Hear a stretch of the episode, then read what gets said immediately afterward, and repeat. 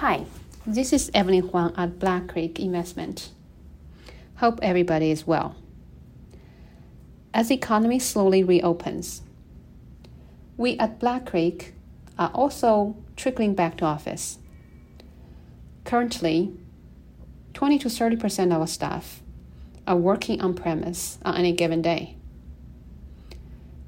Despite the smooth transition to work from home since early March, some of us are quite excited to go back to office and talk about investment ideas face to face. I'd like to give you an update on the market and our positioning as we are almost halfway through the second quarter earnings season. We knew the second quarter is going to be very challenging with a lot of moving parts. On a positive note, some of our companies actually delivered very resilient results given the tremendous disruption in their operations. For example, Heidelberg Cement's revenue was 11% higher than analyst forecast, and EBITDA 41% ahead in the second quarter. The company has taken quick responses to put in measures to ensure safety and manage spending and cost proactively. On the other hand, travel related businesses have been hit extremely hard. The hotel group, Accor, suffered revenue decline of 85% and operating loss. We are actively engaging with company management to assess both the short term and long term outlook. We have also witnessed companies taking advantage of the readily available support from government and central banks to shore up their balance sheet and improve liquidity in the view of uncertain recovery paths. Meanwhile, the uncertainty has pushed valuation gap to extreme level between the perceived beneficiary of the economy lockdown, such as e-commerce and cloud computing companies, and the losing camp of industrial, consumer discretionary, and construction materials. Despite the structural force of economy digitization further down the road, there is some resemblance to the internet bubble in late 90s, as easy money can be made quickly, and evaluation is no longer a concern.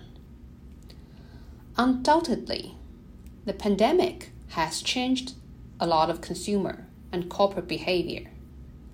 Some of them will stay even post COVID 19. The digitization trend is reaching out to every corner of the economy.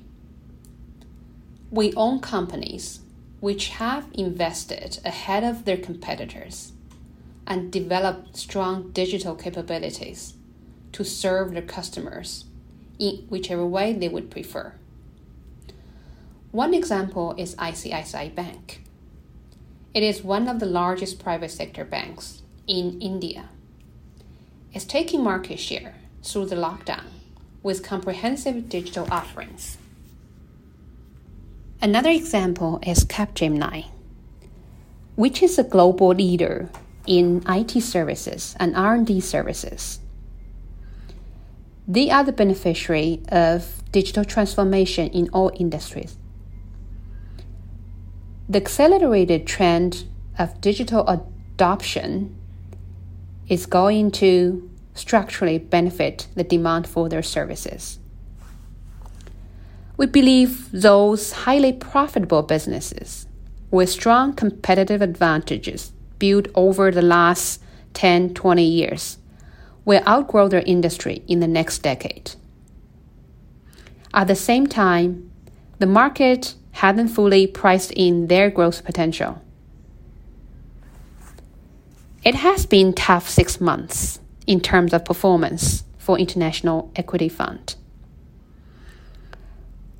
However, it is not changing the challenges of watching good companies with cheap valuation get cheaper because they're not in the bucket of disruptive growth.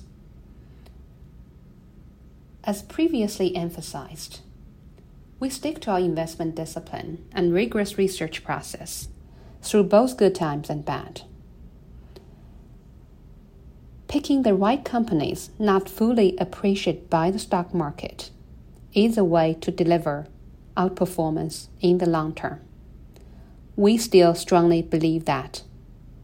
With interest rate grinding lower and turning negative in some developed markets, we believe equity still offers reasonable return and can be an effective way to preserve buying power in case inflation picks up later on.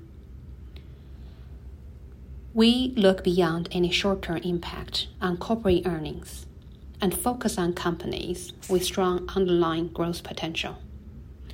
With that, thanks for listening, and we appreciate your continuous support. This podcast is provided as a general source of information and should not be considered personal, legal, accounting, tax, or investment advice, or construed as an endorsement or recommendation of any entity or security discussed. Investors should seek the advice of professionals prior to implementing any changes to their investment. Certain statements in this podcast are forward looking that are predictive in nature, depend upon, or refer to future events or conditions. Forward looking statements are subject to risks, uncertainties, and assumptions that could cause actual results to differ materially from those set forth. Although the forward looking statements contained herein are based upon what CI Global Asset Management and the portfolio manager believe to be reasonable assumptions, neither CI Global Asset Management nor the portfolio manager can assure that actual results will be consistent with these forward looking statements. Certain statements contained in this podcast are based in whole or in part on information provided by third parties, and CI Global Asset Management has taken reasonable steps to ensure their accuracy. Market conditions may change, which may impact the information contained in this podcast. Commissions, trailing commissions, management fees, and expenses all may be associated with mutual fund investments. Please read the prospectus before investing. The indicated rates of return are the historical annual compounded total returns net of fees and expenses payable by the fund, including changes in security value and reinvestment of all dividends or distributions, and do not take into account sales, redemption, distribution, or optional charges or income taxes payable by any security holder that would have reduced returns. Mutual funds are not guaranteed, their values change frequently, and past performance may not be repeated.